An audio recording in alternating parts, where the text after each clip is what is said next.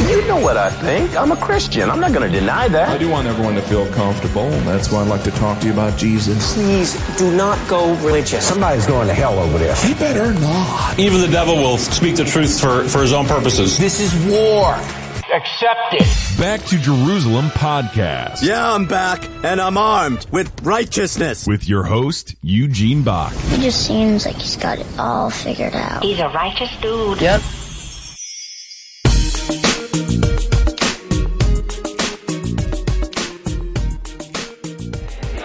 Hello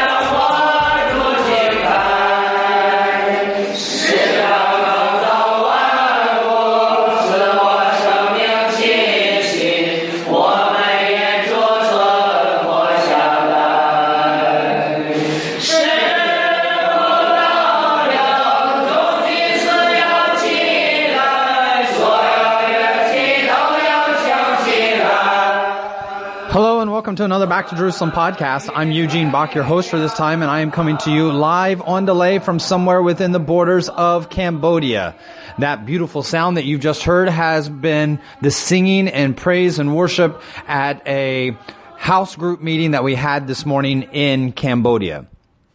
I've had an amazing time for the last couple days in Cambodia. It hasn't been an easy couple days, mainly because I've been the main speaker and I've been speaking for about eight to ten hours yesterday and for several hours today. Today was not an easy day because I had to speak for about three hours in Chinese. I, my translator from the first day had left and Pastor Joshua, the, the pastor that I work with, uh, has zero mercy, uh, with me at all. So he threw me out there and made me do the courses, introducing different countries within the back to Jerusalem window from China into Jerusalem, the places that we're working in, introducing that to the teams that have come to Cambodia for training. Cambodia has developed so much for the Back to Jerusalem teams that it has actually become a, an, an overseas training ground for the Chinese.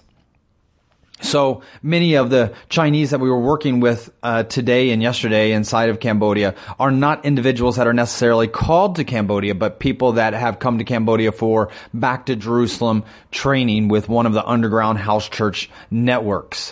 What they've been doing inside of Cambodia has been absolutely phenomenal. And I really want to give a shout out to our gatekeepers, those are, that are supporting us through gatekeepers and praying for our projects because what you are essentially doing is providing funds that allows us to support projects like that which is happening in Cambodia. Um, we, we, if you go to our website right now, you will not see anything that has anything to do with raising funds for Cambodia, but we are able to use the funds for those that give where most needed, as well as those that are supporting Gatekeeper, has been a, a, just a, such a huge blessing that has allowed us to support the projects that ba- Back to Jerusalem with Pastor Joshua has had in Cambodia. Right now, they are uh, starting a farm in an area where the Khmer Rouge soldiers um, are they don't have a job at the moment, so they're all farmers, and they're not the, the, the farms have not been very successful. So the Back to Jerusalem missionaries have started a farm, and then they use that to train many of the Khmer Rouge soldiers. If you're not familiar with the Khmer Rouge soldiers, they are the ones that fought under Pol Pot and annihilated so many tens of thousands of their own countrymen.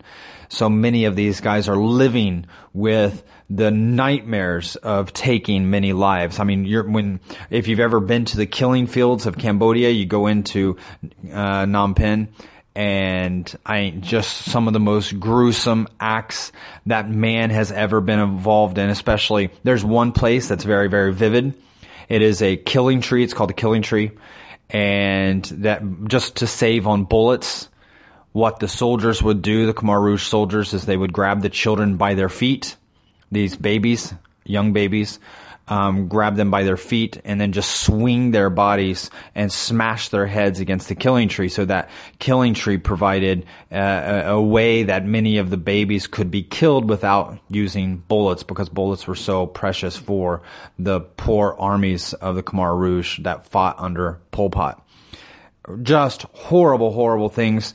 But now back to Jerusalem, missionaries from China are able to take the gospel to them in Cambodia. Uh, we also can't give details about some of the projects that we're supporting right now inside of North Korea. We have a team that is in Pyongyang. Uh, right now, they're doing amazing work. Uh, they're scouting out the next project that we are supporting financially. And because we cannot give details, it's not really easy for us to raise funding for that. So gatekeepers have been uh, an amazing blessing.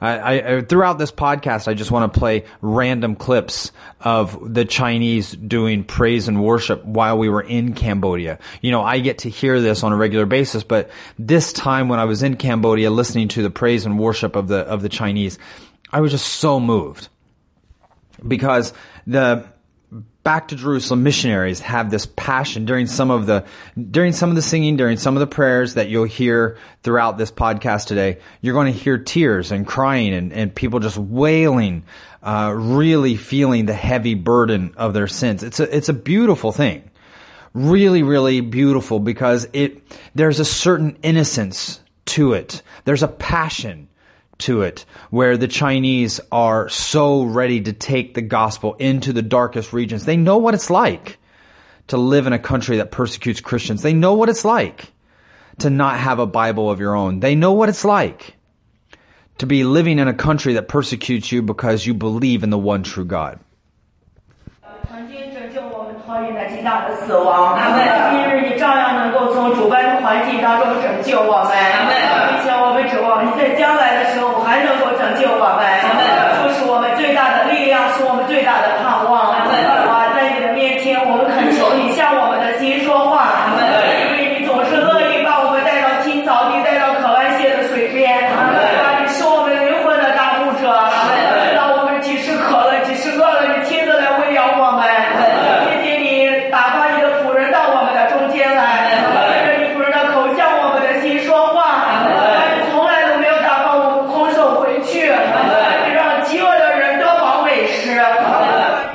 If you've ever been in an underground house church in China, this is exactly what you hear.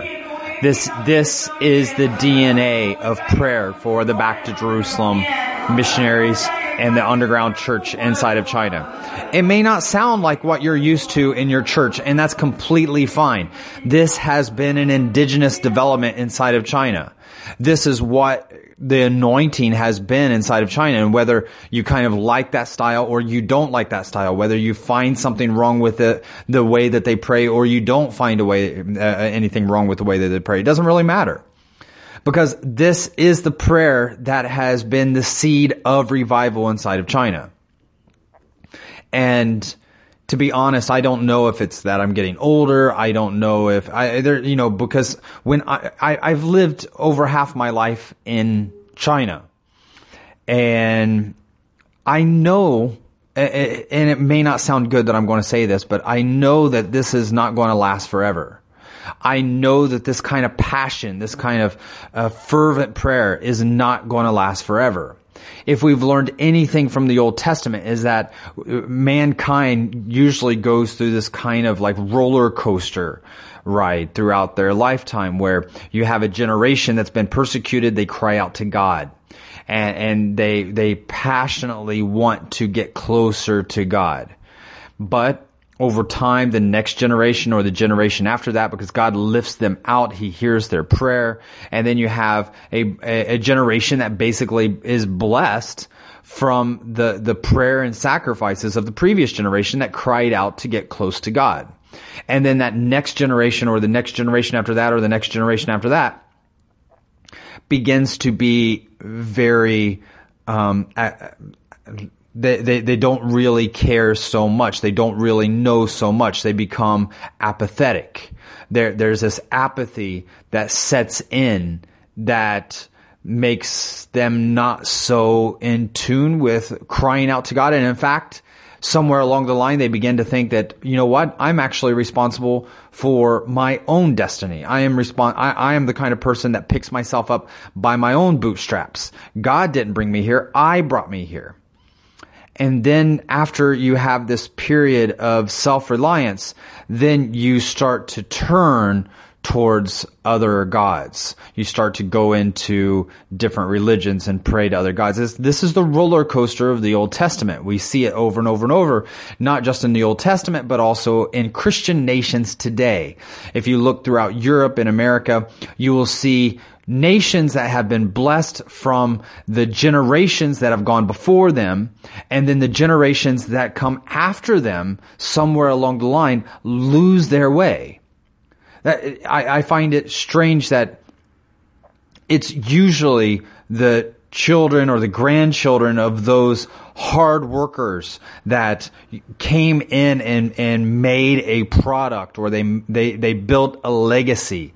Uh, these, these individuals that had this can-do spirit somehow their grandchildren or the great grandchildren that inherited the blessings or the wealth of these can-do individuals that worked very hard end up becoming extremely liberal. I mean, if you look at the most liberal campuses in the United States today, most of them, the, the overwhelming majority of them, are individuals that come from very well-to-do homes. That come from homes where the parents and the grandparents worked very, very hard for what they have. They, they took very conservative approaches and then their children and great-grandchildren become almost more socialist, communist in their thinking. Um, and, and we see that with those that follow after Christ as well. That there is this generation that finds themselves in basic slavery like the Jews in Egypt. They call out to God, they cry out to God, God hears their prayer, they cling to Him, they cling to His Word, God blesses them, and then somewhere along the line, apathy sets in, self-reliance sets in, and then there becomes a turn inevitably towards some other false religion, false God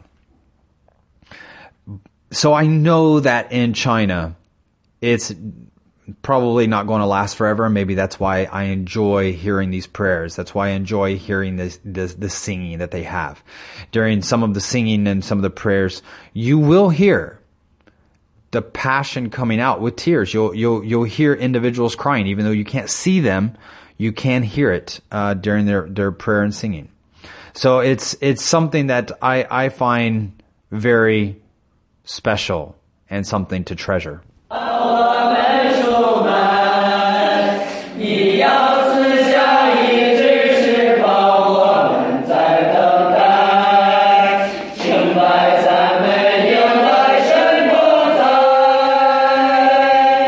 That was another beautiful song, one that's written by Xiaomin. If you're not familiar with Xiaomin, um, inside of China, she is known as the person who has written the Canaan songs. These are the main, so you don't hear a lot of Western songs coming from Hillsong, uh, what you would sing in a Western church service like in America or in Europe. You know, and, and, and, that's a very interesting thing. Like I can travel to America. I travel to many different churches and preach around the United States as well as in Europe. Also travel together with Brother Yun and I can hear the same songs sung by the Western church over and over and over. And it's a good thing. It's a wonderful thing. It's a beautiful thing. But the Chinese have their own unique songs that have come from one special farm girl and she is um, a, a real treasure. And I'm going to end this podcast here in Cambodia with a special prayer and singing. So you'll hear just a, a, amazing singing and then it will end in prayer. Thank you so much for joining us for another Back to Jerusalem podcast. I pray that this is a blessing to you and all of you, those that listen. God bless you.